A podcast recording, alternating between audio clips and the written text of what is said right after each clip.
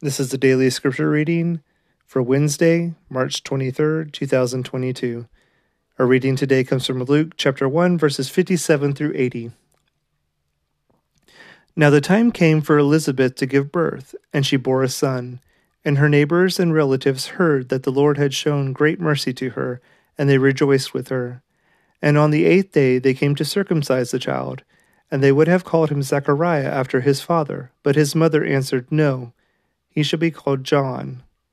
And they said to her, None of your relatives is called by this name.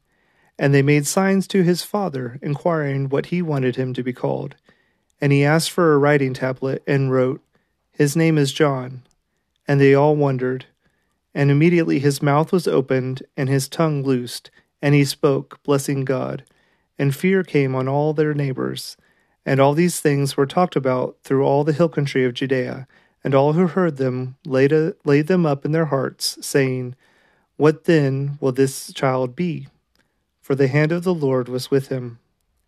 And his father Zechariah was filled with the Holy Spirit and prophesied, saying, Blessed be the Lord God of Israel, for he has visited and redeemed his people, and has raised up a horn of salvation for us in the house of his servant David, as he spoke by the mouth of his holy prophets from of old, that we should be saved from our enemies, and from the hand of all who hate us, to show the mercy of promise to our fathers, and to remember his holy covenant, the oath that he swore to our father Abraham, to grant us that we, being delivered from the hand of our enemies, might serve him without fear in holiness and righteousness before him all our days.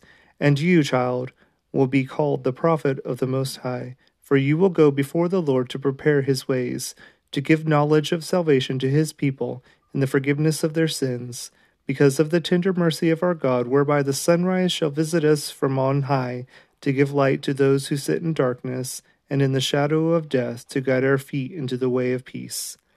And the child grew and became strong in spirit, and he was in the wilderness until the day of his public appearance to Israel.